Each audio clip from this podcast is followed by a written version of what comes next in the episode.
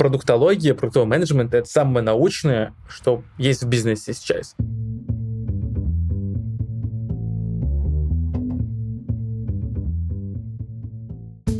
Привет!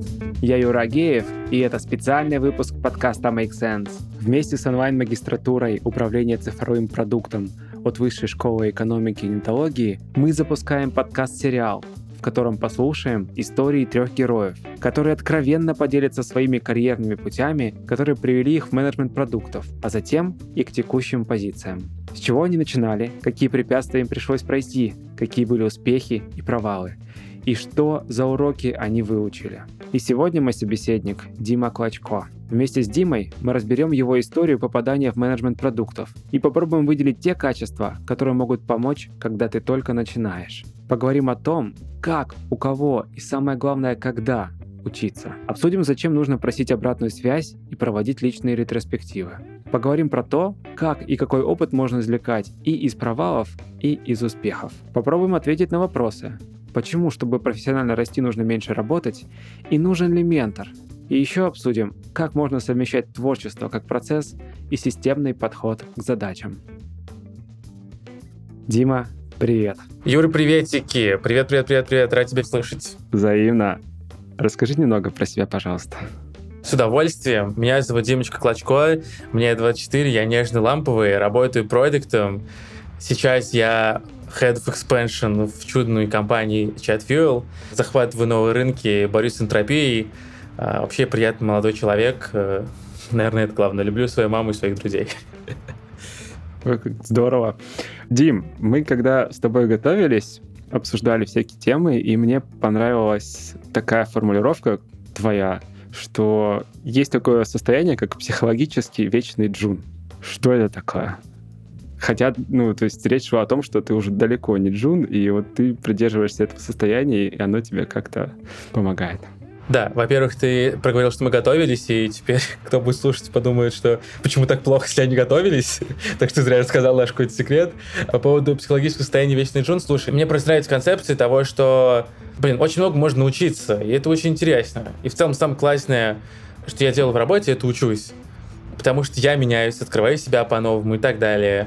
И в целом, знаешь, у меня в любом случае работа, она выглядит как капитализация и монетизация. Монетизация, когда ты просто хочешь получать деньги за то, что ты уже умеешь, а капитализация — это когда ты меняешься и становишься больше во всех смыслах, и значимее, и имеешь больше знаний и так далее. Поэтому мне хочется быть в вечном состоянии такой капитализации. Мне хочется не зазнаваться, хочется делать классные штуки, хочется быть открытым к новому experience у. Поэтому так, вечный джун. А, скромный, милый, но очень любознательный. Слушай, круто. А как э, вообще такое отношение к работе появилось? Наверное, по двум причинам. Потому что мне жутко повезло. То, что происходит, это удивительное течение обстоятельств.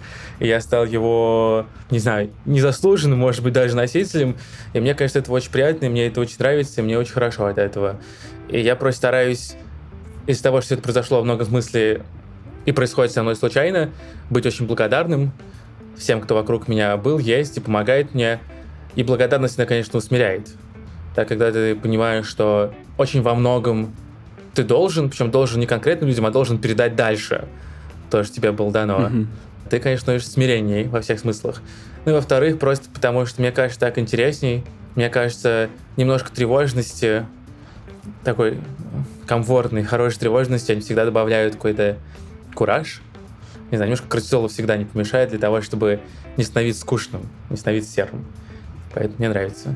А почему, вот ты говоришь, повезло, как ты вообще путь начал в профессию менеджмента продуктов? Не то чтобы я прям его начинал, а дело было так, я я обожаю, в прошлый раз мы немножко говорили, да, с тобой, я обожаю цитировать всякие книги, а некоторые книги мне нравится не цитировать, а просто пересмыслять. Есть «Черный лебедь», да, Талиба, который, ну, откровенно говоря, там, в многом смысле он перегнул палку во многих вещах, где-то там прям заговорился, и я не могу сказать, что я в полном восторге, но сама мысль, да, которая, как во всей американской литературе, становится понятна с первых там четырех страниц, о том, что мы не можем предсказать наверняка, что с нами произойдет дальше, мне она очень понятна и очень нравится, и очень помогает. Может, был набор предикаторов, по которым можно было там с какой-то вероятностью что-то предположить, но на самом деле, конечно, все, что происходило, происходило вот так спорадически, хаотично, мне приходилось только вот лаврировать а, между этими событиями. В двух словах, я на самом деле всю жизнь свою пел. Там лет, наверное, 15-16 я профессионально пел на сцене. Не очень удачно, но очень старательно. Мне это очень нравилось. И в какой-то момент я даже открыл свой театр. И это была совершенно удивительная такая фантасмагория в моей жизни, которая происходила. И это было очень интересно. Я в целом занимался творчеством, человек такой. Я сам из Донецка, что в Украине. И в 2014 году началась то, что еще круговерть, началась война, и мне пришлось много переезжать, мне пришлось много работать, много учиться. И наступил момент, когда мне не приходилось потакать тому, что мне хочется, мне приходилось сделать то, что нужно прямо сейчас, в эту секунду, чтобы выжить до завтра. Mm-hmm. Я перестал с этим творчеством заниматься, заблокировал его у себя.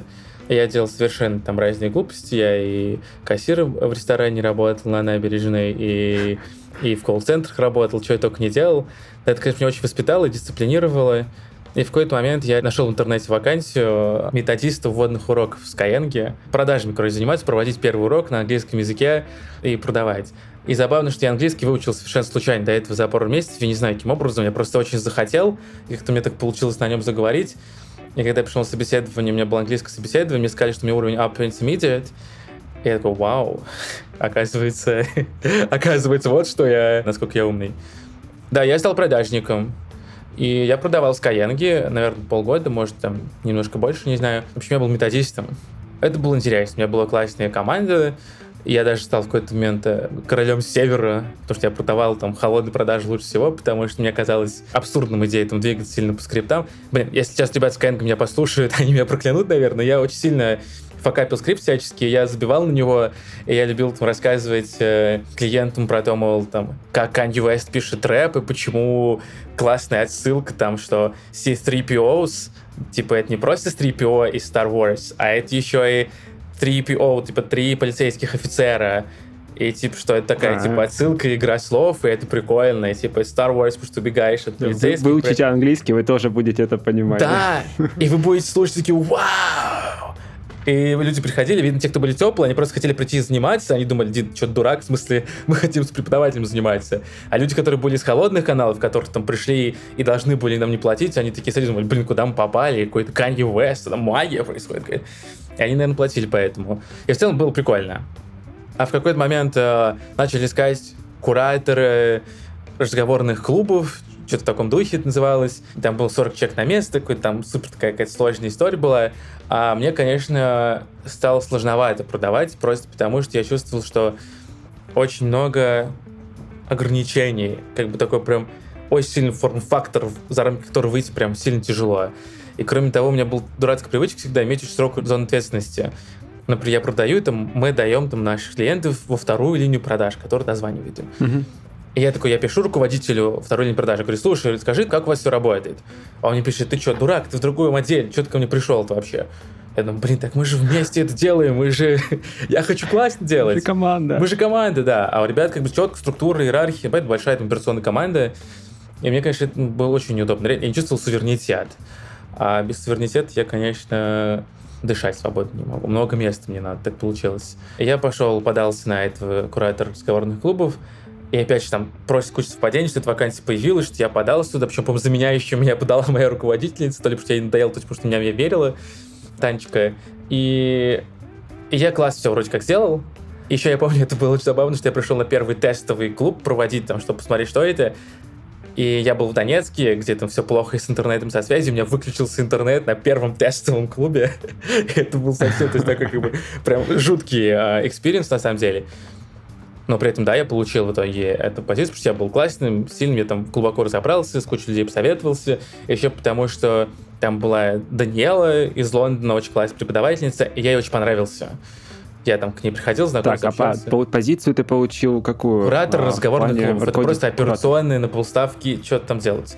И я стал этим куратором, и в итоге я стал делать какие-то штуки, я такой думаю, ой, там, а почему у нас так лендинг выглядит? Ну, надо сделать, наверное, его логичнее.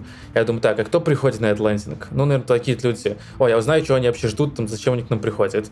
Что-то поговорил, там, что-то переделали. Потом думаю, блин, а как вообще люди выбирают время? Может, там времени не хватает. Думаю, сделаю табличку, там посчитаю загруженность, какой-нибудь там density, посчитаю по часам, посмотрю, там ко мне средняя загруженность по часам, по пиковым, и там добавлю больше. А потом думаю, вообще, как я пойму, что кому нравится? Ну, пойду там, э, пообщаюсь с людьми там, в этих клубах, похожу на них, посмотрю, что говорят. О, боже мой, так. Да, и, ну, и, и в итоге я там полгода позанимался клубами, там сколько-то, месяца четыре, не знаю, что-то делал, делал, делал, а в какой-то момент казалось, что я, по сути, продуктовые задачи делал. То есть, как бы я, я немножко не понимал, что это такое, но я просто случайно изобрел продукт менеджмент по сути.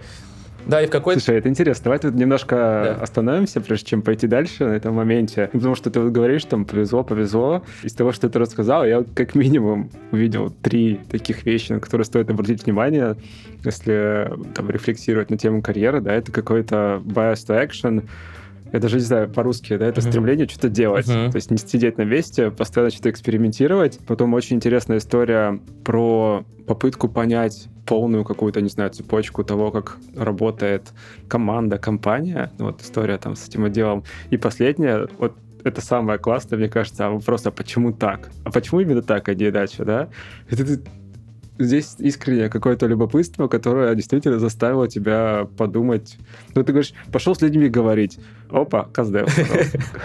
Да, все так. Причем я могу ретроспективно попробовать установить картину и предположить, я сейчас расскажу об этом. Но опять же, знаешь, на самом-то деле, инфакт, может, все было вообще по-другому. Может, как бы все, правда, случайно, может, так совпало, может, кто-то меня подтолкнул. То есть, например, мне кажется, что Почему я ходил там в другие команды спрашивать у них? Потому что мне виделось, я пришел из творчества, в общем, я привык в творчестве к тому, что ты работаешь с кучей команд. Есть там звукорежиссеры, есть сценическая команда, там stage crew, mm. есть там ребята, не хореографы, которые ставят установки, есть там актерское какое-то мастерство, там сценическая культура, есть куча-куча разных команд, там светографы, видеографы и все такое. И когда делаешь классный перформанс, ты обязательно с каждым командой разговариваешь. И я пришел сам из театра, где у меня был буквально, там, я был с режиссером, моим другом Ильей, и у нас был прям команда там. Команда декораторов, команда костюмеров, команда танцоров, команда вокалистов, прям по командам. И ты хочешь выстроить процесс, цепочку. И я прихожу, думаю, так, ну, буду разбираться так, как я умею. Поймем, кто за что отвечает, то, что как делает, чтобы классно все вместе получилось, всем было комфортно. Да, кто за звук, Да, кто, кто за звук, кто за свет, так, и вот так, так, ну, понятно, плюс-минус как понятно. Вы будете танцорами у меня, вы будете там декораторами. Эй, мы не хотим быть декораторами, ну, ладно уж, как бы, как назвал, так назвал. Или, например, там идея того, почему я стал понимать, как нужно, ну, спрашивать, как нужно. Это, опять же, потому что я поменял профессию, и мне было обидно я человек творчества был. Мне просто досадно, что я прихожу, и тут я не звезда. Как-то так, так вышло почему-то. Все не радуются мне, все такие, а ну просто чувак. Мне все время казалось временным недоразумением.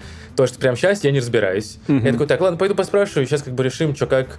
Ну, мне казалось просто логично, потому что, типа, я могу чем-то поделиться, своего опыта ребят поделиться. Думаю, ну ладно, сейчас будем типа, вместе разбираться, как это работает. И то есть какие-то такие вещи, по сути, это мой какой-то, может быть, там, опыт. Ну, плюс то, что я говорю, у меня есть Денис Пушкин, у меня ментор был мой первый, суперзвезда Денис. И я помню, что он как-то спрашивает меня, мы с ним разговариваем, а я ему говорю, я вырос на Сукерберге позвонит, я вырос на T-журнале и там вырос на Павле Дурове. И Денис говорит, блин, есть поколение, которое уже выросло на, на Сукерберге и все такое. Потому что я в детстве, я реально друзьям надоедал, это был там восьмой какой-то классе, заставлял их учить, кто такой Артемий Лебедев, там, что такое Твиттер, как он работает, там, ководство мы все читали, там, прям после уроков. То есть это прям буквально было такое. Ну, это был связано с творчеством. Я хотел делать видеоблоги, я видел, там, только Макс 500 появлялся и так далее. Я такой, все, я визионер, говорю, ребята, мы идем туда нам нужен диджитал. Будущее там, да. Будущее там. Я вот как-то почувствовал своим, э, и все, как-то разобрался. И потом я прихожу и такой, ага, так, я считал, Скибер позвонит, ЦП, что там писали там, кто на какой машине ездит, и как раунды понимают. А раунды из чего читаются там? Из какой-то выручки. А что такое выручка? Ага, вот такая, а у меня какая выручка? Блин, а что мне никто не платит? Ну, надо прикрутить индекс кассы, пусть он хоть платит кто-нибудь. И просто как бы ты привык к этому какому-то набору случайных данных, и как-то вот так он у меня сработал.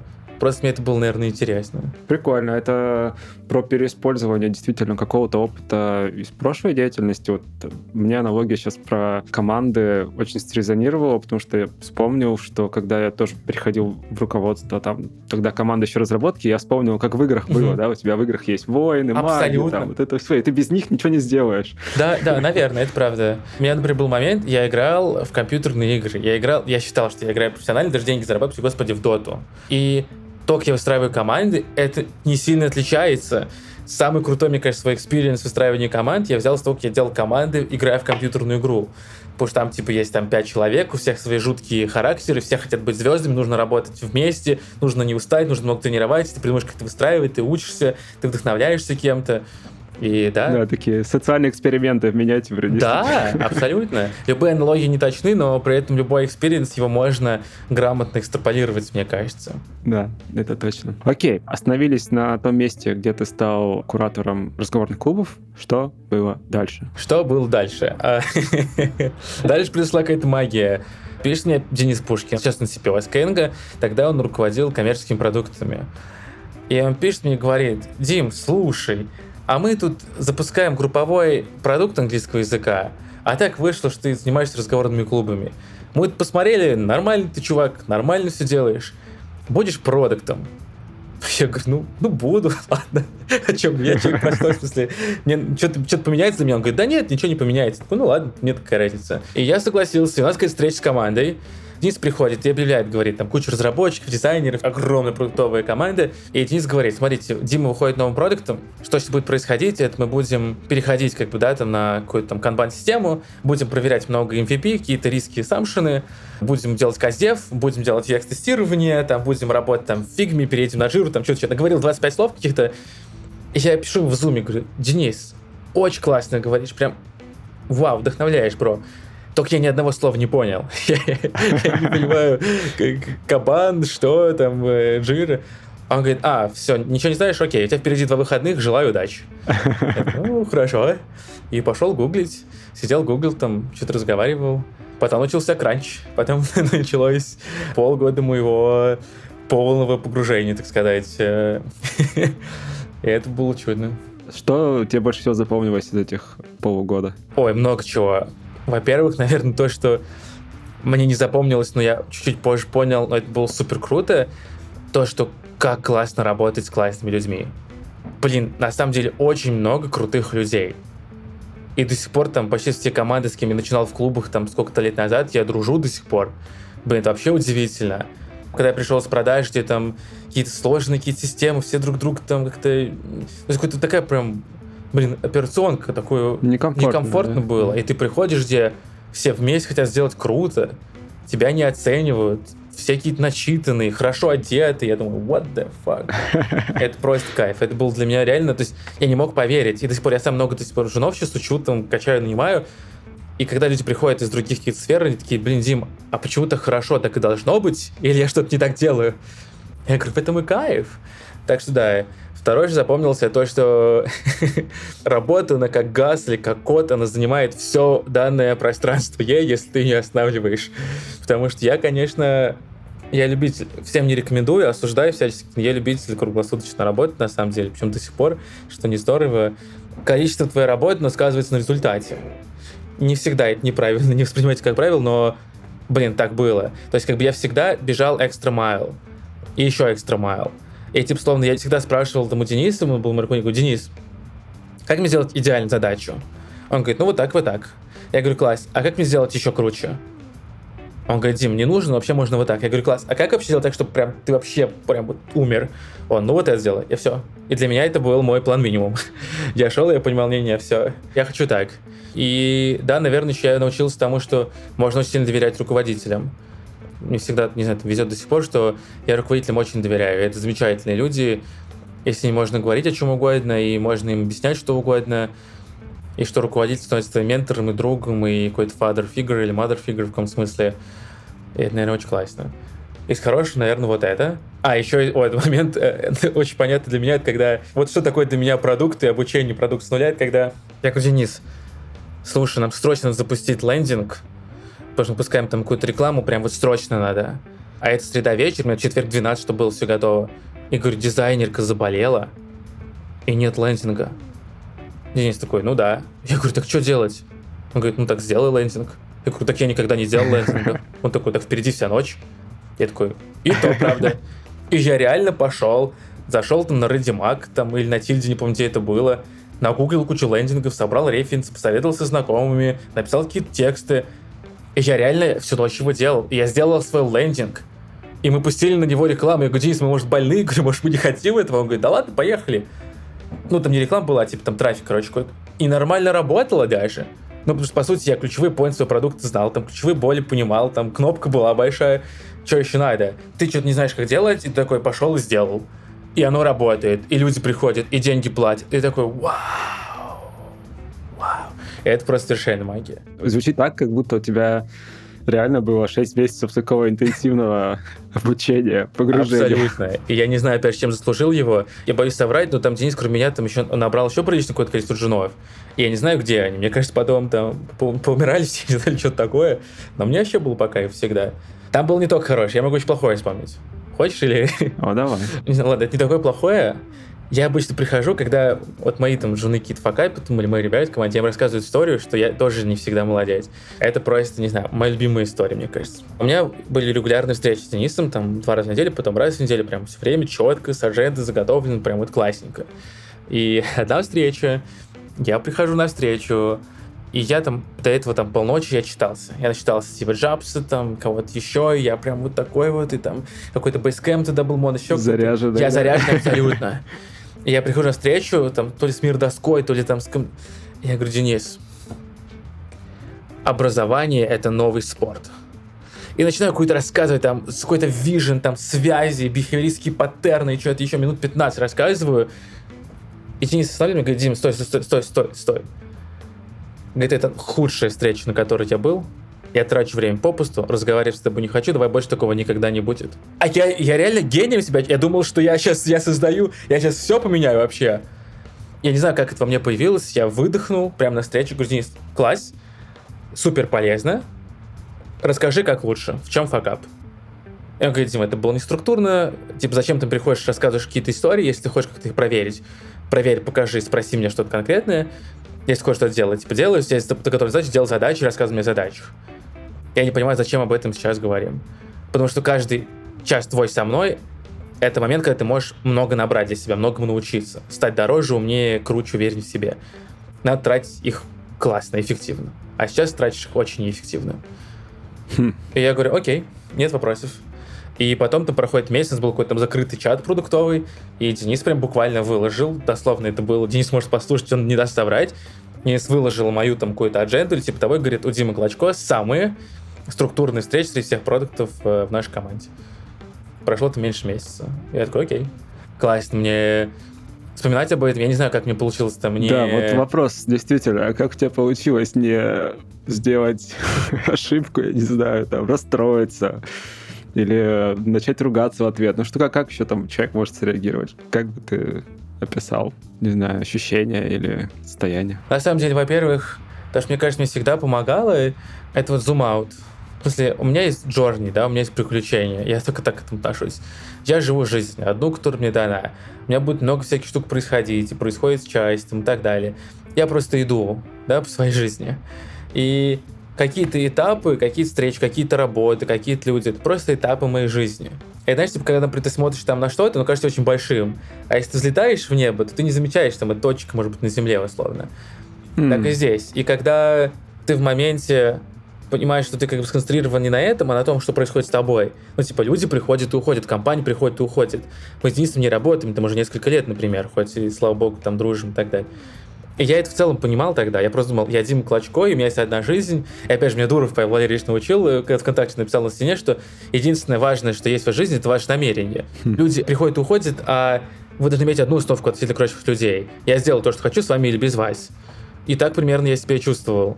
И в этот момент я как подумал, что окей, я могу там расстроиться, могу расплакаться, могу там обидеться, могу уволить все что угодно, но по факту, что я хочу?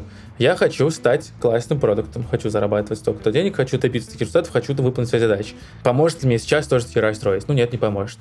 Ладно, тогда чего париться? Это такое очень э, рациональное отношение. Я, мне кажется, оверпрагматик во многом. Мне кажется, так. Ну и во-вторых, опять же, я очень сильно доверял Денису.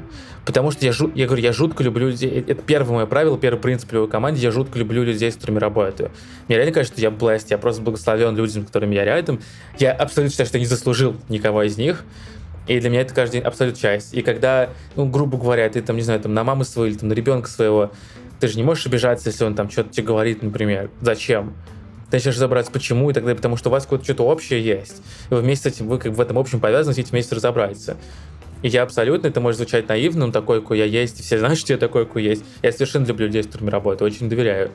И Дениса я любил люблю.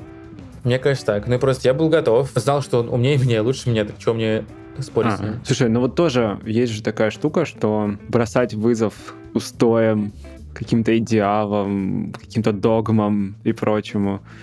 И, ну, можно заметить, иногда приходят люди, совсем новички какие-то, и они такие, да ну, вы какую-то херню делаете, я вот тут прочитал, там, то-то, то-то. Про что это? Это про то, что они не доверяют или про то, что они... На самом деле, это сторона абсолютно одной медали. Мне кажется, что когда доверяешь людям, ты просто знаешь время и место. Ну, то есть, ты хочешь вам всего лучшего. Если ты не уверен в моменте, ты слушаешь. Если ты уверен, ты говоришь. Мне кажется, это прям это об одном и том же. Я много спорил с Денисом, когда я был уверен в себе. Или когда я мог это классно аргументировать. Когда я не был уверен в себе, я соглашался. Mm. Это, значит, такая очень простая матрица, насколько ты доверяешь человеку, насколько ты уверен в своем решении. Ха, это интересно. Это такое ментальное упражнение, да, которое можно проделать в голове, наверное. Я вот, правда, не вспомню, чтобы я так когда-то делал. Вот такой представляешь, так, сейчас какая-то сложная ситуация, так, я этому человеку доверяю, так, кажется, доверяю. Так, а как я себя чувствую? Ну, вроде не очень. Окей, все тогда. Decision making. Нет, конечно, типа, ты же твоя задача ограничивать количество решений, которые ты принимаешь. Ты просто как бы решаешь. Это момент, когда ты принимаешь решение когда не принимаешь. Например, я никогда не выбираю, в какое место пойти, там, не знаю, в какое заведение пойти посидеть, потому что мне это занимает много когнитивной энергии, и мне пофиг на это решение. Блин, знаешь, как это в матрице, господи, Эйзенхауэр или кого? Да, тебе про то, насколько да, важно, да, сколько, типа, сложно. Срочно, да, да, да. Неважно и не срочно. Я слышал еще одно такое тоже, какое-то эмпирическое правило, несколько раз пробовал, даже иногда мне помогало. Если ты чувствуешь, что ситуация очень стрессовая, ну, досчитай до 15 там, или 20. Потом отпустят. Да. Окей, к стрессовым ситуациям. Два факапа ты назвал? Нет, я, мне кажется, один назвал. Я просто хочу сказать чуть. А, так, давай. Была еще такая история, тоже очень поучительная, причем совершенно дурацкая. Мы впервые запустили прям маркетинг-маркетинг, там какую-то платную закупку. И Денис мне доверился, что он взял очень зря. И я, короче, нашел кого-то фрилансера, потом какие-то сделал компании, я запустил. И я потратил 1700 рублей или что-то такое, и почти не получил ничего. У меня экономика сошлась там в минус 650 где-то так, короче говоря. Я помню, я сижу утром на встрече с Денисом, я не понимаю, то ли не туда смотрю, то ли я потратил очень много денег и выбросил их. Это был, конечно, совершенно жуткий стресс для меня. Но я помню, мне понравилось, вот тут мне Денис, конечно, помог, что, во-первых, он сказал мне, что это не я выбросил 100 тысяч рублей, на 700 тысяч рублей стал умнее, с чем я согласился, и потом гордился этим, всем рассказывал, насколько я, насколько умный, а вот настолько, а я вот на 700 косарей. Мне это было весело. Это тебе не курс за 30 тысяч. Конечно, да, это все 700 честно выкинутых, сожженных денег, отданных Facebook, так сказать. А во-вторых, тому, что я просто понял, что такое хади цикл, если когда у тебя нет э, хайпоθетиса, нет смысла делать экшен. Потому что не было никакого предположения, я сразу пошел в экшен. И я научился тогда стоп-зим никакого исследования, никакого экшена, никакой разработки, пока у тебя нет гипотезы. Ты не идешь разговаривать с пользователями, Блин, это... пока не... Вот, вот как этому учатся люди, да, Это реально уроки за 700 тысяч, пожалуйста, поэтому это мудрость, мудрость веков. Поэтому да, но мне это было очень интересно. Но стрессовал я как сволочь, конечно. Блин, хочется, конечно, спросить, как именно. Ну ладно, давай перейдем к таким гипотезам, потому что я буквально там на днях спрашивал у ребят, а кто-нибудь вообще вживую видел человека, который реально пользуется хади-циклом? Или там Plan, PDCA цикл. Ну, короче, вот этими все циклами, которые кажутся, да, очевидными вещами, но пока ты, блин, реально не наступишь на какие-то грабли, это может быть просто красивой картинкой. Ну да, гипотеза. Ну что я гипотеза? Что я не знаю, что делать? Ну... Да, это так. Это правда. И причем это очень хороший вопрос, о котором мне нет ответа. А в том, что я учился очень имплицитно. Я факапил, так, имплицитно давай э, слово да. шифр. Э, имплицитно в смысле... Эксплицитно, когда приходит, говорят, Дим, правильно делать вот так. Ты услышал, зафиксировал и делаешь. А имплицитно, когда ты как бы, условно, нейросеточки свои прокачал, там ты где-то что-то увидел и смимикрировал, либо сам понял процесс, потому что на грабли наступил. То есть имплицитно как бы это внутренний, без внешнего какого-то прямого воздействия. Не mm. просто сказали так делать. Короче, разобрался сам, а не научился, условно так. Но при этом был же компонент доверия, про который ты тоже... Да, да, все так. То, что если тебе говорят, да, и вот у меня вопрос в том, что, например, когда я набираю ребят, я им стараюсь дать основу, но я все еще всегда в этом какая-то есть, типа, вот доля такого какого-то того, что брось в воду и пусть человек плавает, да, там научится плавать. Так и у меня до сих пор работает. То есть я прихожу, я объясняю, я говорю, смотри, то есть не так, как у меня было, я пришел, вообще ничего не понимал. Я говорю, смотри, продукт это вот это, вот, вот такая-то пирамида метрик, вот такие там процессы, вот там. То есть как бы я даю какой-то прям full picture и там нарисую его и пять раз объясню, М, что прям вот типа, мы- Ну, карту, карту карту местности. местности, какую-нибудь, да. грубую, я да. стараюсь поговорить про ожидания. Потому что я знаю, как люди стрессуют. Потому что я стрессовал, я вообще ничего не понимал. И я сейчас все время, я всегда, потому что я, видно, сам как бы настрадался, я всегда говорю, так, смотри, я тебя ожидаю, что ты сделаешь вот такие вот такие-то артефакты, тогда-то. Это будет классно, вообще не парься. Extra mile держи задачи, но вообще не парься. Я это делаю. Но при этом я сам всегда... Я стараюсь не ходить, там, не знаю, на первое интервью с своими продуктами или researcher ами. Я говорю, слушай, пойди на fuckup, это будет реально позорищем, скорее всего. Ну так пойди, типа, сделай, что я-то буду тебя прям направлять. Мне нравится, чтобы человек пошел и там сам немножко пострессовал, сам оказался в среде, сделал выводы. И я стараюсь не переслушивать эти интервьюшки, говорю, класс, давай. А тебе давай нормально, уж по-человечески. Ну, какие-то такие вещи. И вообще там я, например, люблю сделай что-то, потом обсудим. Не говорить, типа, вот там первую классную таску уже оформляем, подробную, классную, там, с экшенами, там, с э, юзер-сториями, там, и так далее. Я говорю, вот тебе рефы делай. Они говорят, давайте вместе сядем. Что такое? Я хочу, чтобы человек пришел, ничего не понимал, и вот поделал. Почему-то мне кажется, что это прям классно учит. Но может я полный дурак, и так делать не стоит, но Да. я вижу в этом какой-то такой... Вот про таск в джире-то особенно. Ты говоришь человеку сделать таск в джире, потом он несет ее к программистам, и они его отправляют Да, обратно. и он приходите заплаканный, э, папа, и такой, ладно, давай, сейчас батч покажет, как тут, как таски оформлять. Да, что-то в этом есть такое. Да, да, да. Вопрос. После вот этого шестимесячного цикла интенсивной продуктовой терапии с включением самых разных опытов, что было дальше? Ой, класс. Дальше началось все кайфовее кайфовее. Мне прям, это, знаешь, это как взрослеть. Я очень не понял людей, которые хотят вернуться в детство. Ну, может, мне пока ему 24, я еще не знаю, там, я уж пойму какой-то момент. Но мне реально с каждым месяцем жизни все круче живется. Я, мне супер радостно от этого. Так и там был. То есть полгода я проработал, потом у меня был как раз мой третий рабочий квартал, это был самый худший квартал в моей жизни, я выполнил план на 17%, я был уверен, что меня уволят, это было ужасно. Я сделал свое большое-большое первое ретро, и оно было очень классным, я с тех пор все время делаю регулярный ретро. Опять, я не знаю, откуда я его придумал, но мне прям, это может какой-то совершенно дурацкий подход не научный, мне очень понравилось, до сих пор так делаю, я прям выписал все свои проекты с подзадачами, со ссылками, и главное, что я спрашивал себя, это выполнил ли я комит, почему я его взял, почему выполнил или не выполнил. Потому что мне очень помогал сам факт, что я... Почему я вообще захотел это делать? Почему я ожидал, что я это сделаю? Мне это казалось супер важной штукой. Я прям выписывал, выписывал, начал делать свои первые принципы. Я помню, вот на 8 или 9 месяц работы продуктом я пришел к Денису, у меня был набор принципов, я с ним проговорил, мы зафиксировали их, по ним работали тоже. Я постепенно просто больше учился. То есть я проработал еще полгода с Денисом, выполнил коммитмент себе перед компанией. Я, наконец, спустя полгода начал собирать свою-свою команду. Не просто кого мне дали, нанимать кучу людей. Я нанял кучу-кучу классных ребят. Некоторые из них уже выросли, стали звездами, там, чуть ли не меня уже обогнали. Это были чудные ребята.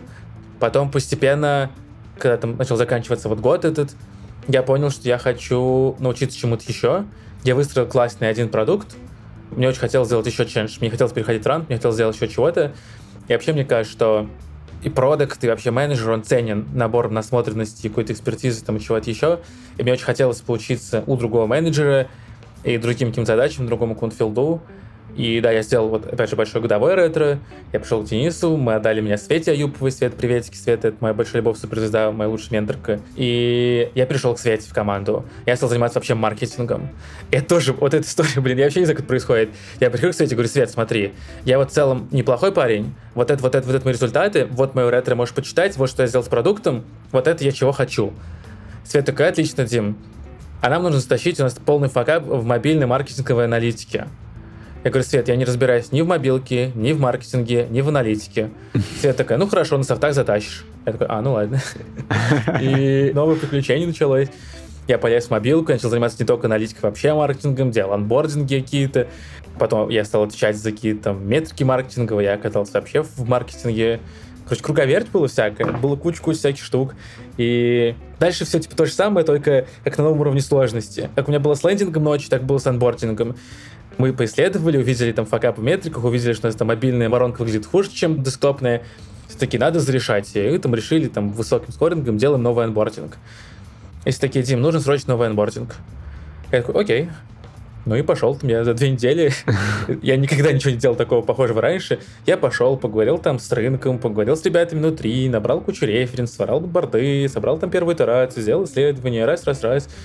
и все, там через пару недель, оп, onboarding. И оп, там метрики растут. Я думаю, что прикольно. И уже не боишься. Потом спустя еще, например, там год, получается, я, например, пришел там в американский дейтинг искать USP уникальное позиционирование. Никогда тоже не делал. Но ты уже не боишься. Масштаб э, в сто раз больше и факап может в сто раз больше. Он такой, ладно, понятно, пойду разбираться, поговорю с рынком, почитаю там, сделаю когнишн, поговорю с экспертами, разложусь на вороночку, там, и так постепенно делаешь.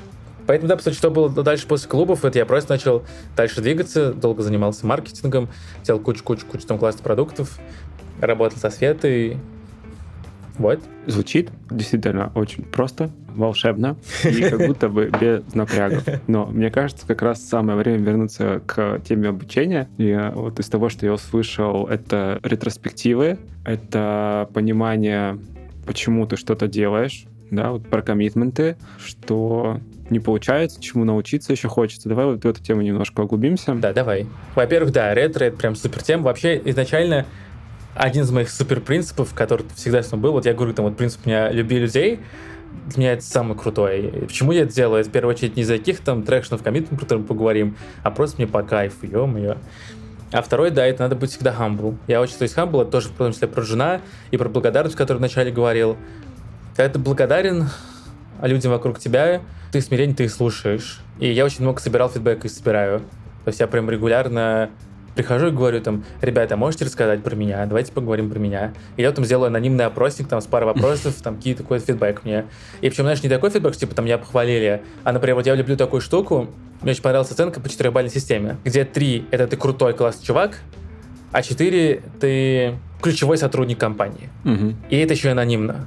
И тут как бы не приврешь. То есть, когда типа выкладываешь в общий чат, где куча-куча людей, ты понимаешь, типа, вот там да, в этом квартале там меня оценил там 13% ключевого сотрудника. Ключевой, значит, типа, ты суперзвезда уже. А потом проходит там какое-то, не знаю, полгода, и ты опять спрашиваешь, оп, смотришь там 35%, думаешь, ой, кажется, я правильно двигаюсь. Брать фидбэк, прям я очень много стараюсь. И главное создавать атмосферу, в которой людям комфортно давать фидбэк. Поговорить, слушай, давай поговорим часто. Я супер хочу услышать что-то такое.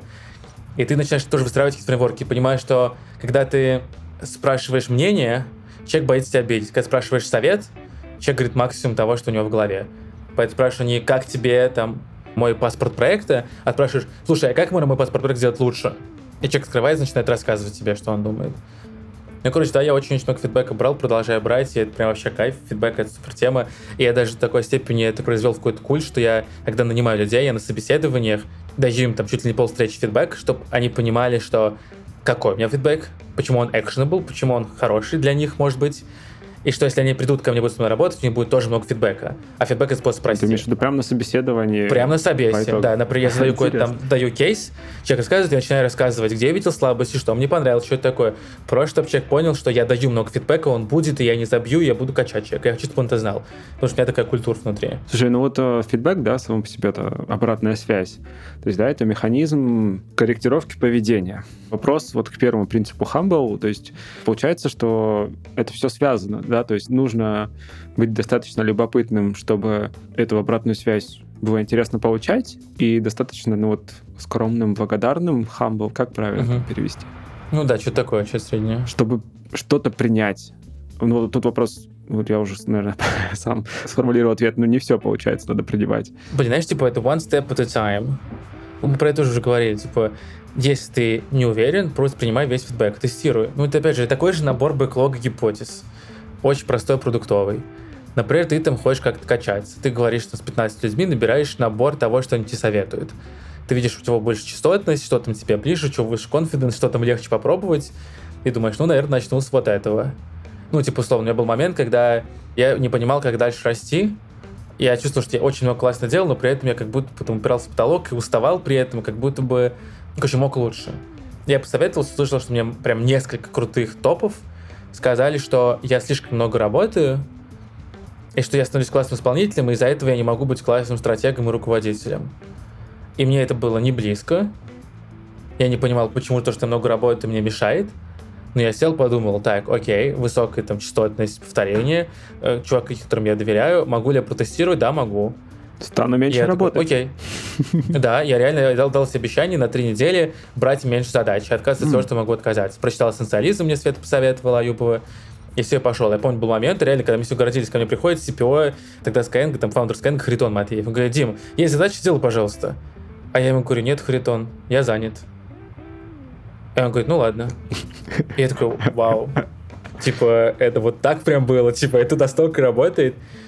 И потом смотрю, типа, у меня появилось два часа. И я как раз там что-то хотел там придумать более классную какую-то систему планирования, пошел, подумал. И прихожу, рассказываю, все-таки, о, вот это круто, это нас ускорит.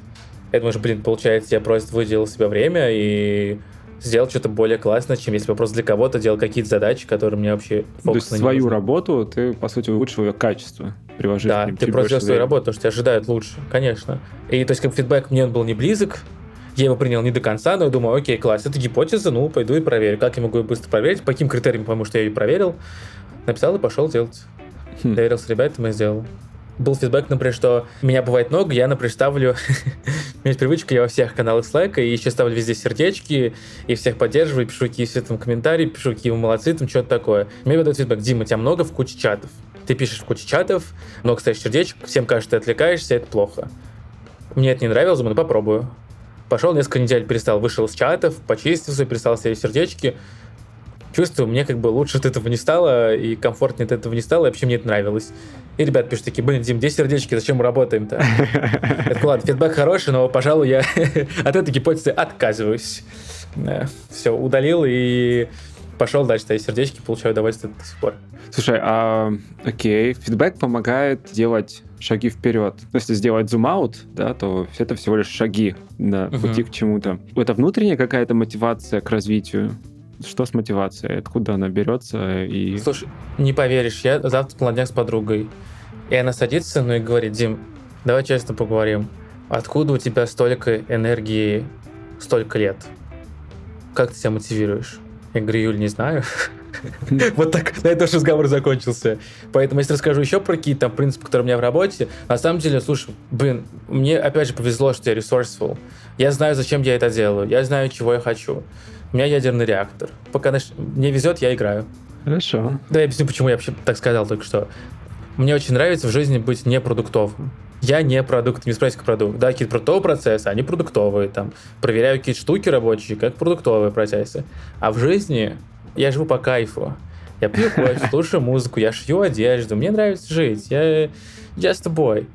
И здесь также, типа, мне почему-то нравится моя работа мне просто радостно от того, что так.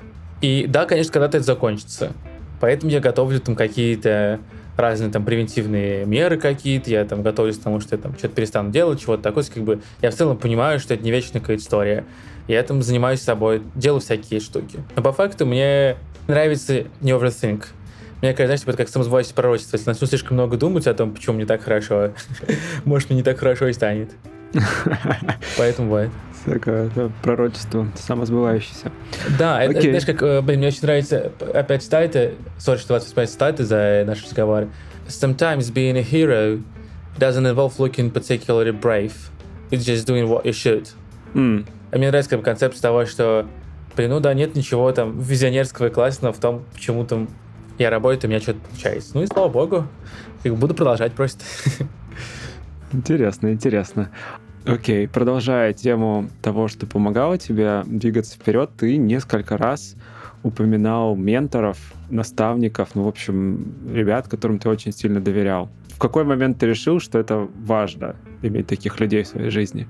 Да, это классный вопрос, и я сейчас скажу на два слова, у меня часто происходит в командах, что я сейчас вот я нанимаю себе джуниор продактессу в команду.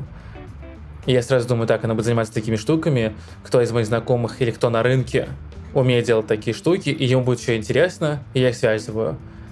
Mm. В моей команде, например, два джуна, и у каждого по два-три ментора. Ну, то, прям супер-супер там ежедневных менторов, но типа ребят, которые регулярно встречаются, с ними разговаривают, помогают и так далее. Потому что я же понимаю, что по-другому не хочу, не буду. Я прихожу к новой компании, я прихожу, подхожу к ребятам, говорю, слушайте, ой, классный дизайн, а у вас что дизайн-система, типа, как-то не доделана. А смотрите, а у меня ВКонтакте есть друг, который вот делает дизайн-систему, он может, пускай давайте свяжу вас. Это просто привычку какую-то вошло, потому что мне кажется странно, почему это все не делают. Почему так думаешь? Ну, в смысле, не почему так думаешь, а почему люди-то не делают, если ты ценность такая там в этом есть? Потому что не в зумауте, потому что, наверное, не системный, может быть. Мне кажется, может, знаешь, комплекс самозванца их тоже бьет.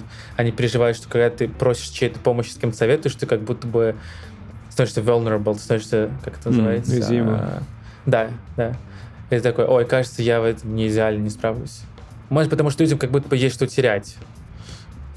Интересно. А получается, что когда ты стартовал, уже примерно тогда, видимо, научился или начал использовать этот подход скромности, благодарности, и поэтому смог принять такую помощь. Да, может быть, вполне, да, так началось это. Ну, еще, может быть, потому что, давай так, мне начало в какой-то момент не очень хватать. То есть, словно, вот я там работал со Светой Аюповой, и в какой-то момент там, Света ушла раньше меня из Каенко. И я понимаю, что я работаю, и я такой, блин, а что теперь делать-то, в смысле? Да, я советую с кучей ребят, мне помогают, но как было круто, когда я мог прийти сказать, Свет, а вот эти мудаки делают все очень плохо. Как быть? И Света говорит, Дим, так, а вот так ты думал? Я такой, блин, вау. Вот просто мне не хватало вот этого простого. И я стал писать ей дальше. Стал писать ей в Телеграм, хотя мы не работали вместе. Потом думал, блин, типа, потому что могу Свет всегда там по рабочим вопросам мучить. Я стал с кем-то как-то еще там разговаривать и так далее. И да, в какой-то момент там, не знаю, условно, я говорю, я приходил в дейтинг, я думаю, так, надо делать дейтинг. Я был на продукт центе очень крутая конференция. Прям. Приходите, когда будет Да, возможно в следующем году. Обязательно. Я был на продукт центе и выступал Андрей Михайлюк. А мне очень нравится он. Вот классный чувак. Андрей Михайлюк — это VP продукт Фло. Я подхожу, говорю, Андрей, ну, классный ты чувак, нравишься ты мне. Он такой, спасибо, бро. И что-то мы с ним разговорились. И я ему рассказываю, что я вот в дейтинг хожу. Он такой, о, я 5 лет в дейтингах работал. Я такой, слушай, Андрей, а поментори меня. А он такой, блин, Дима, у меня там 5 стартапов, 8 там работ, я вообще многорукий шива. Я говорю, Андрей, пожалуйста. Он такой, ну ладно. И все, и тебе, блин, вот, ну, получается так. Зачем мне делать там с нуля сложный продукт самому, если я могу как бы иметь честь разговаривать с супер крутым чуваком, у которого есть в этой области экспертизы, и ему это ок. Ну, то есть, Блин, это, слушай, это то, по-моему, про смелость тоже, про какую-то. Подойти так и сказать, Да. слушай, Андрюх, абсолютно смело быть ментором». очень надо. Не, ну а чего? Че, в смысле, а чё, опять что я теряю-то? Ну, в смысле, как я, например, говорю, там, я соглашаюсь какой-то там оффер жесткий, там, амбициозный, не знаю, что делать. Я думаю, блин, что я сделаю хуже? Ну, типа, что, меня уволят? И я такой, вау, меня уволили, и что изменится? Ну, смысле, что я, что я теряю-то? Ну, подойду я к Андрею и скажу, Андрей, он скажет, блин, чел, ты мудак. Я не хочу с тобой работать. Я скажу, ладно, и пойду, да. И, и что он, типа, чё, и что в этом-то такого? То есть, опять же, все суперадекватные люди и так далее. Конечно, не знаю, какая-то такая странная вообще штука. Мне нравится Be Brave, знаешь, в каком-то. Be Brave тоже вот. э, Be humble, be brave, да-да-да. Да, одновременно. А мне кажется, это, опять же, не противоречащие вещи. Только ситки возводятся абсолют. Мне кажется, что хоть я вырос над уровнем, то быть абсолютистом во всех вещах это как-то неправильно. Ну, типа, зачем? Быть громким, там, и заявлять о, не знаю, там, о правах, и писать там коммент, когда доходит дело, не знаю, там, до права женщин, например, там, или там, до прав, не знаю, там, ЛГБТ, там, кого-то еще, конечно, я буду, и это правильно, логично, я хочу быть здесь громким и мешать. Когда там какие-то разборки происходят, я не лезу в них и не разговариваю, потому что это какое-то хайпошорство, зачем мне это надо. Я что, ну могу ли я выписать этого правила, типа там, будь громким или будь тихим или что-то еще? Ну нет. Потому что постулаты не работают. Постулаты должны быть применимыми. Хм, Одно из моих, например, жизненных правил, раз мы говорим о таких правилах, это life is short, life is long. Когда дело касается того, что тебе хочется и тебе надо успеть, жизнь короткая, иди делай. Но когда ты переживаешь, что там, там что-то не успеваешь и там все плохо, life is long, достаточно, ты все успеешь, не торопись. Хм. И это амбивалентное правило, это не дихтомия для меня, это как бы применимая штука. Ты просто смотришь на нее, это, Это и точка я. зрения, действительно. Конечно. да, с какой стороны посмотреть. Так и здесь. Мне ничего не мешает быть humble, когда я говорю с крутыми чуваками, или когда там я работаю с командой, которую я уважаю. И мне ничего не мешает там быть там, или эксцентричным, когда там дело доходит до того, не знаю, как я там одеваюсь, прости господи, или там как я встречи какие-то провожу. Ну и почему это меня каким-то образом ограничивает? Дело в применимости.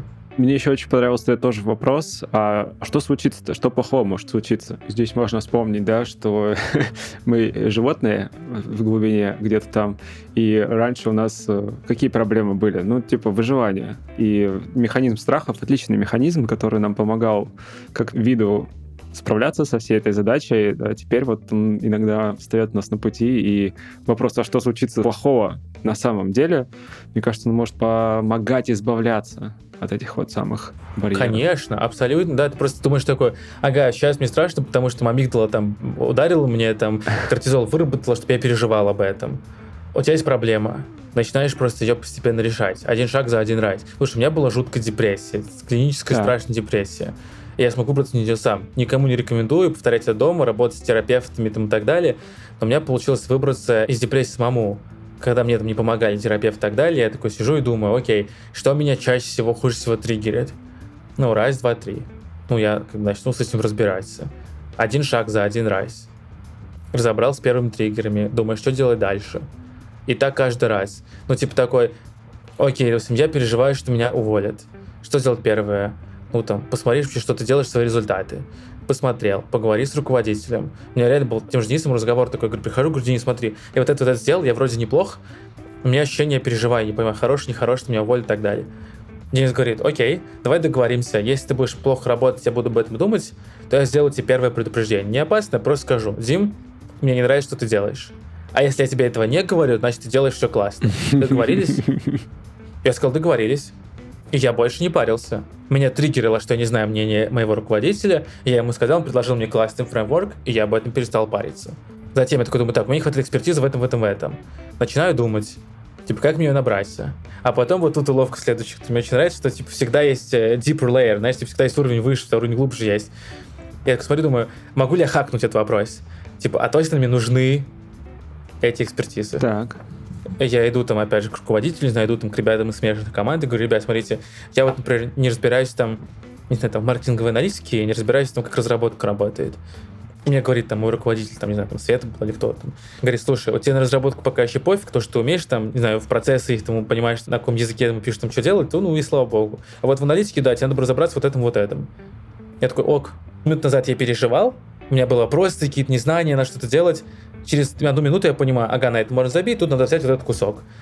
И тогда, знаешь, типа, как, как Семирон учил, что когда появляется цель, то пустые скитания становятся квестом. О, Только здесь. Да-да-да. Да, вот если секунду оттуда. назад у тебя была энтропия и страшно, через минуту ты, ага, мне надо поговорить там с Димой из аналитики, понять, как работает эта штука. Что делать? Написать. Написал ему. Что делать? Там напомнить, напомнил. Встретился, узнал, ты решил. И думаешь, а, ну, получается так. Ты каждый раз, типа, такие циклы делаешь, и что тогда бояться-то?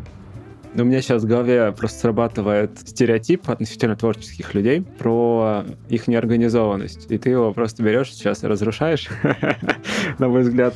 И цитат, конечно, из Оксимирона вообще респект.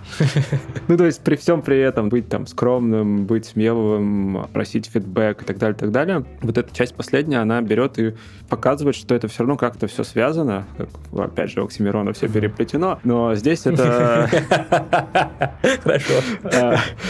Системно. В общем, мне кажется, ты вот какой-то такой все через систему, через какую-то делаешь. И даже там пример с походом там, к Денису и получением фреймворка, а, да, того, Мгм. как, когда плохо, когда Да. хорошо, или какие навыки нужны, какие не нужны. Это про какую-то системность, или мне кажется? Да, да, все так. На самом деле, во-первых, чем научил меня Харитон в какое-то время, я с ним согласен, что бизнес строит не код, не, не знаю, не продукт, не рынки, там, не деньги, а строит систему менеджмента. И я в это супер верю. И кроме того, блин, то есть как бы продуктология, продуктовый менеджмент — это самое научное, что есть в бизнесе сейчас. Это, по сути, научная методология подхода к бизнесу. Это, знаешь, как, типа, система деления, не знаю, там, доски в морской бой с максимальной точностью попадания, типа, в таком духе. М. Ты играешь в морской бой, бизнес в морской бой. Продуктовый менеджмент — это способ там максимально точно понять, там, где высокая плотность кораблей, там, где выше вероятность попасть, ну, так далее. То есть просто способ сократить зону принятия решений, научный способ. И раз это наука, то здесь, конечно, побеждают системы. Система — это способ масштабироваться на самом деле. По системе это способ масштабироваться, а когда ты пытаешься расти и делать класс штуки, ты масштабируешь всегда. Для того, чтобы что-то начинало работать без твоего стопроцентного извлечения, ты строишь системы. Мгм. Ну, я имею в виду не только Ну, механизм что вместо какой-то тебя, что такой, ты тут да? делал. типа? Да, механизм, конечно. Ты ищешь гипотезы. Ты можешь каждый раз придумывать, как их искать, а можешь понять, каким образом они ищутся. Ты такой сидишь, думаешь, как будем искать гипотезы. И ты собираешь систему, такой смотришь и говоришь, отлично, поехали. Так, у нас есть аналитика, есть там воронка, можем расшивать, смотреть на каждый этап. Как можем смотреть? Можем смотреть на циферки, можем смотреть full story, можем смотреть что-то еще. Отлично. Мы можем там разговаривать с пользователями. О чем? Когда у нас есть какая-то аналитика, есть узкие места, можем понять, как они там пользуются. Отлично. Какие способы? Можем UX-тестирование, можем через качественное исследование. Отлично, поехали дальше. Можем смотреть на конкурентов. Зачем? Посмотреть, как они расшивают эти узкие места, чтобы понять, какие мы можем делать предположения, там, типа, ништяк. А какие бывают конкуренты, они бывают внешние, внутренние. Собрали. Там идешь, идешь, идешь, там, вот это, вот это, вот сделать. У тебя собирается такая, типа, доска. И ты сидишь, смотришь такой, отлично. Итак, какая у нас проблема? У нас там просела метрика. Первый вопрос. Что это за метрика, на что она влияет, из чего она состоит? Разобрались. Давайте посмотрим, там, не знаю, у нас там низкий процент там конверсии. Так, подожди, подожди. Давай знаешь, о чем поговорим. Это так э, глава сразу работала? Слушай, ну, ну нет, конечно. То есть как бы...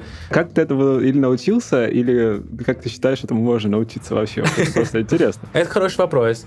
Мне кажется, что нет какого-то там секрета там, или фреймворка или чего-то такого. Хотя так, я тебе расскажу, как я это думаю. Это может быть совершенно неправда, и может меня засмеют э, все мои друзья. Но я считаю, что главный секрет в том, что нужно Ванза. Ну, типа, нужно гулять. Нужно бродить. Я объясню, что это значит.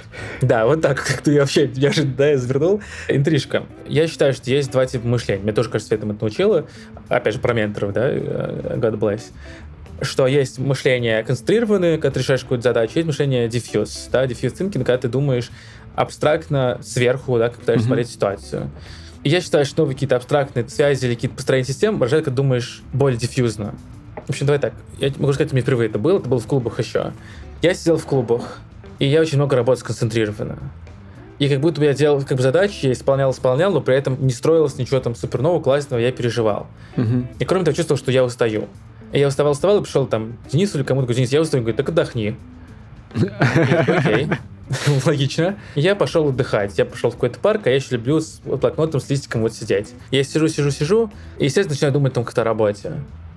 Я начинаю выписывать, думаю, так, а вообще, что меня в команде есть? Ага, что вообще я хочу сделать с продуктом? Угу, угу. Начинаю собирать какой-то на листике набор какой-то мыслей. Я смотрю, смотрю на листик и думаю, блин, а если у меня проблема там, с, не знаю, с вот этой метрикой, а у меня есть исследователь, он же, наверное, может поисследовать ну, простая совершенно мысль, по сути, да, Исследовать или исследовать. Но пока... Ну, да. Да, ну, типа, он, он занимался исследованиями какими-то одними, а я думаю, у меня же проблема в другом, а почему, почему он это делает? Я почему говорю, Паша, почему ты это делаешь? А он такой, да не знаю, там, что-то задача такая была. Я говорю, хм. Я такой думаю, вот я просто посидел, подумал там в парке 15 минут, и как-то классно я что-то придумал. И я с тех пор поставил себе такое, у меня супер правило, у меня есть Maker Stay, это день, когда у меня нет встреч. Хм. И я, то есть, реально в рабочее время выделяю, там, например, я могу сказать, у меня рабочее время, я иду три часа гулять кофе пить. У меня есть правило, я там не отвечаю никому в телефоне, там не захожу в лайф, там, в Инстаграм и так далее, я сижу за листиком и все такое, но сам факт. Я вот, например, каждый раз, когда начинаю какой-то проект, я прихожу, начинаю выписывать мои мысли. Ну, может быть, эссе, это могут быть какой-то набор каких-то штук. И потом начинаются как-то они у меня соединяться. Короче, таким образом я к этому пришел в продукт, что я просто начал реально тратить время на мысли диффьюзли. Я просто начал типа бродить, и мне это помогало выгружаться. Потому что я понял как бы, по своему опыту, что я не могу просто быть все время сконцентрирован на работе, ходить на кучу-кучу встреч, что-то там делать и придумывать что-то классное. И с тех пор я это внедряю везде, везде это делаю. Это пересекается с той штукой, которую ты раньше упоминал, про то, что слишком много работать, это не очень помогает да, в росте. Да, да, да. И знаешь, как на самом деле, я, ты говоришь, что много работы, факт, я, например, могу там выделить себе там субботний вечер, чтобы гулять и думать там о команде. Uh-huh. Работа ли это? Ну, наверное, да, это прям работа, ты там не с друзьями, не в баре там и не думаешь там о чем тебе нравится условно. Но при этом я сижу и такой думаю, так, у меня эти ребята, и вот этот, блин, а вот это очень классная девочка, вот очень хорошая, а почему она делает эти задачи? Я начал размышлять, и мне это очень помогает. Ну, так, это инструмент. Это про то, что искать связи. То есть, э, смотри, мало же просто выписать. Нужно еще увидеть какую-то причинно-следственную связь. А тут подключается твой brain capacity. Тут подключается да. просто системность мышления. И теперь, когда подвожу к результату, как качает ее, я не знаю. Может, я просто физмат... Я... Может, потому что я закончил школу, там физмат и олимпиадником был. Может, еще почему-то. Может, просто, не знаю, как-то так у меня это происходило. Я не знаю, откуда произошло. Дальше можно тысячу причин найти. Отвечая на твой вопрос, Юра... Блин, я, я, я не пошутил, в прошлый раз встретились, не пошутил, что все хотят прийти поговорить с Юрой, да, у нас в России интервью с Юрой — это мечта, просто, как говорится, кесарь кесарь, каждому свой Юра. Да-да. И я как бы, не знаю, как я, так получилось у меня, не знаю, но просто как мне помогают в себе развивать, и как я в себе это открыл в работе, это потому, что я иногда останавливался. И думал. И думал. И это, это прям хорошо. такой простой секрет. Я всем рекомендую иногда подумать. Давай вот о чем подумаем. Представь, ты даешь совет, ты наверняка его уже давал, но все-таки с чего бы ты порекомендовал сейчас начинать путь в профессии менеджера продуктов. Ага, класс. Так, давай декомпозируем таких три очень понятных части. Первое вообще, как, что, куда посмотреть, о чем подумать. Второе, это как создать продуктом. И третье, это как сделать первые шаги. Наверное, так. Тоже коротко, понятно, но давай так проговорим. Во-первых, по поводу продуктологии, надо понимать, что для меня продукт — это человек, который интегрально растет бизнес. Я это так называю. То есть, как бы человек, который делает разные вещи, чтобы получал деньги бизнесмен. У меня так в голове это происходит. То есть, по сути, бизнесмен за чужие деньги. И о чем это говорит? О том, что мне, кажется, нам очень повезло э, в русскоязычном сегменте, умом Россию не понять, потому что в западной культуре как-то принято, что продукт — это часть команды, у него есть конкретная функция, это, по сути, человек функция, который выполняет там какие-то задачи и все такое. А у нас продуктом любого называют. У нас там может быть продукт, не знаю, продукт стола, продукт э, продуктов там и так далее. В общем, все продукты. Это может быть продуктом человек, который там, не знаю, руководит стратегией в огромной компании и там не знаю, визионер, а продуктом может быть человек, который, там, не знаю, ведет там два проекта одновременно, просто там подходит пособен и так далее. К чему я все это рассказываю? К тому, что нам жутко повезло в это время сейчас быть и жить, потому что можем делать что угодно, как продукты. То есть буквально мы можем творить совершенно, мы можем пойти в какой-то продукт, где происходит там какая-то магия, которая очень нравится мне, там супер творческая, можно это делать. Ты можешь пойти, не знаю, в 12 Stories там и одежду придумывать, можешь пойти в Мирой перестраивать то, как люди мыслят вообще, и делать свою работу. Можешь пойти, там, не знаю... Возможностей много, да, да, да. Да, и это удивительно. И опять же, ты можешь делать вообще любые вещи, ты можешь пойти там и придумывать, как они это будут видеть, можешь прийти там заниматься только цифрами, ты можешь много руководить людьми, а можешь вообще ими не руководить, заниматься один. И поэтому, мне кажется, супер крутая штука в продуктовом менеджменте, что если у тебя есть классный brain capacity и ресурс, я считаю, что это самые главные две вещи, на которые я сам смотрю и всем рекомендую, ты можешь делать здесь что угодно. И мне это кажется удивительным. Поэтому супер рекомендую, и, блин, это удивительная и классная штука, и им реально повезло в это время. Мы просто называем всех. И это, с одной стороны, как бы там такая абстракция и плохо, а с другой стороны, пока есть проблемка, да. Да, есть такая проблемка. А с другой стороны, говорит о том, что ты можешь реально сейчас быть кем угодно, и при этом быть полезным, и реально приносить там деньги, пользу и так далее. И это круто. Дикий запад product management а Да, это правда. Как, этот, как Littlefinger говорил в, в Game of Thrones, chaos is a ladder. Так и здесь, знаешь, такой, типа, в этом хаосе те, кто самые толковые, поднимаются. Ха. Да, кстати, да. это хороший point. Так, окей. Вот. Это во-первых. Поэтому просто как бы рекомендую. Это классно. Да, это сложно, но типа супер реально. И очень интересно. По поводу того, как становиться я всем знакомым или там тем, кого менторю и так далее, те, кто приходит в профессии, причем не только в продуктовую, а там и дизайнеры, и ресерчеры, и разработчики, говорю, наш начинается там, первая наша отправная точка — это первая работа. Очень понятная, actionable, measurable, понятная цель. Мы надо получить первую работу, любую, не работу мечты, ничего-то еще. Не пытаемся принимать там правильное решение, принимаем просто решение. И что для этого нужно? Допустим, мы хотим, там, не знаю, там, стать, не знаю, продуктом, джуном. Пошли посмотрели вакансии, что нужно, что из этого мы знаем, что не знаем. Давай разбирайся. Я сейчас расскажу, как разбираться в этом и так далее. То есть сам факт, что реально начинается с первой работы. Ты приходишь, делаешь руками, понимаешь, что это, и вот. При этом, да, чтобы получить первую работу, надо сделать какие-то какие действия. Но это не обязательно, давай еще раз фокусируемся, не обязательно это менеджер продукта, первая работа. А, окей, окей, в целом профессия, да. Тогда, да, как по сути, надо понять плюс-минус, что ты хочешь, но, опять же, на самом деле, абсолютно реально меняется. Ты не выбираешь себе работу там до конца жизни, ты, ты просто выбираешь, что ты будешь делать в ближайшее время. Uh-huh. И я знаю очень много ребят, которые приходили в HR, приходили, становились QA, ребят, которые там приходили, там, не знаю, в Project Management становились Android-разработчиками, так далее, так далее, так далее. Я пришел в продажи, в итоге стал там продуктом. Задача просто начинать и делать. И в процессе разбираться. Да, надо быть классным, да, надо быть быстрым и внимательным, но на самом деле надо просто чего-то начинать. Классный способ, очень понятный, начать что это. Это, во-первых, найти кого-то из друзей или менторов вовне, можно погуглить много каналов и способ найти себе менторов. Можно спрашивать знакомых, наверняка многие знакомые айтишки, надо писать холодный в Фейсбуке, есть много об этом статей. Прочитать Вань за месяц, стать продуктом, чего-то еще. Напишите мне в Телеграме, там, где хотите, я тоже подскажу бы надо найти кого-то. Ну, или просто идти где-то стажироваться. Это всегда классно работает, mm-hmm. очень многие университетами знакомые проходили. Условно, нам хочет стать продуктом, поработать проектом, например, для начала. Как стать проектом, получи какой-то набор первых навыков и пойди там постажируйся у кого-то там полубесплатно или что-нибудь такое.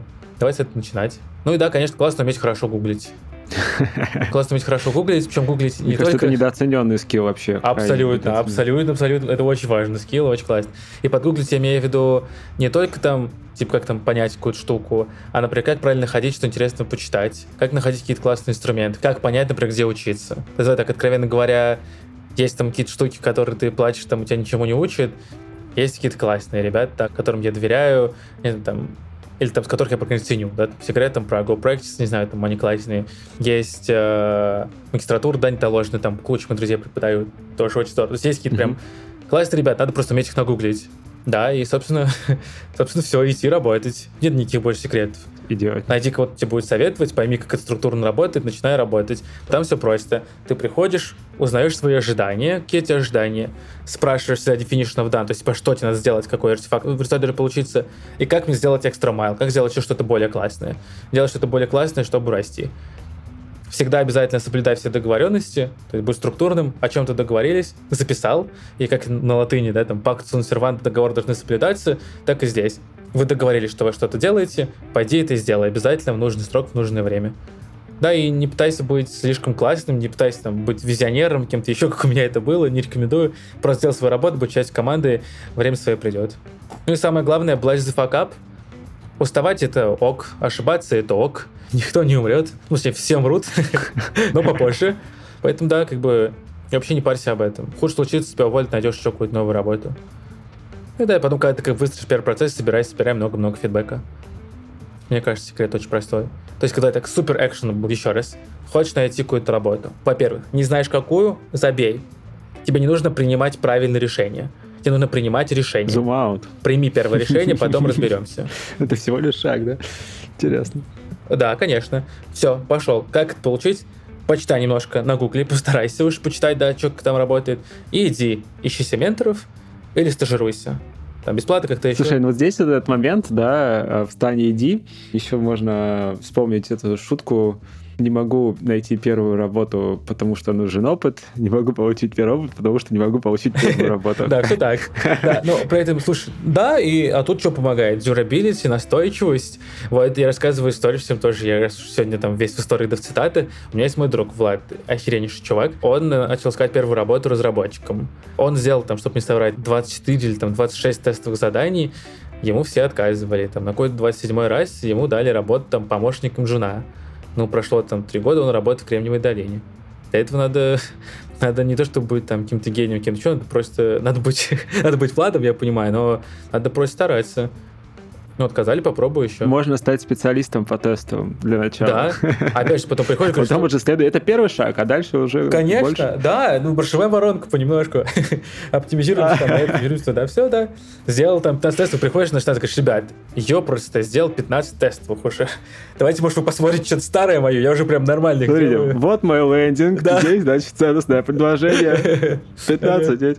Всё так. Круто, круто. Блин, очень, очень позитивно, Дим. А. Спасибо тебе большое за твой рассказ. Было А. очень интересно. Спасибо, Юр, тебе. Я, правда, не знаю, я... Давай такой какой-то post-evaluation, я понимаю, что я... А, если кто-то меня слушает еще в этот момент, я говорю какие-то общие штуки, но нет никакой магии. Те, кто вам обещают магию, там, секретные правила и так далее, не верьте им. Они все мудаки, скорее всего. Надо просто стараться и думать, и делать это регулярно. И все получится. Вот, мне кажется, как-то так. Крутяк. Здорово, Дим. Ну что, тогда закругляемся. До встречи. Пока-пока. Всем пока-пока, всех обнял.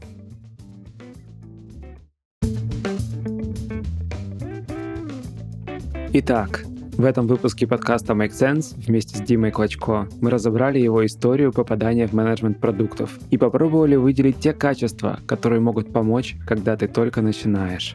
Поговорили о том, как, у кого и самое главное, когда учиться. Обсудили, зачем нужно просить обратную связь и проводить личные ретроспективы. Поговорили про то, как и какой опыт можно извлекать и из провалов, и из успехов. Попробовали ответить на вопросы. Почему, чтобы профессионально расти, нужно меньше работать? И нужен ли ментор? И еще обсудили, как можно совмещать творчество как процесс и системный подход к задачам. Специальный выпуск подготовлен вместе с онлайн-магистратурой Высшей школы экономики и нетологии. Если вам понравился выпуск и вы считаете информацию, которая прозвучала полезной, пожалуйста, поделитесь ссылкой на выпуск со своими друзьями, коллегами, знакомыми. Оставляйте комментарии и ставьте лайки в сервисах, где слушаете подкаст. Это поможет большему количеству людей узнать о том, что он существует. Это был подкаст Make Sense и его ведущий Юра Агеев. Спасибо, что были с нами. До следующего выпуска. Пока.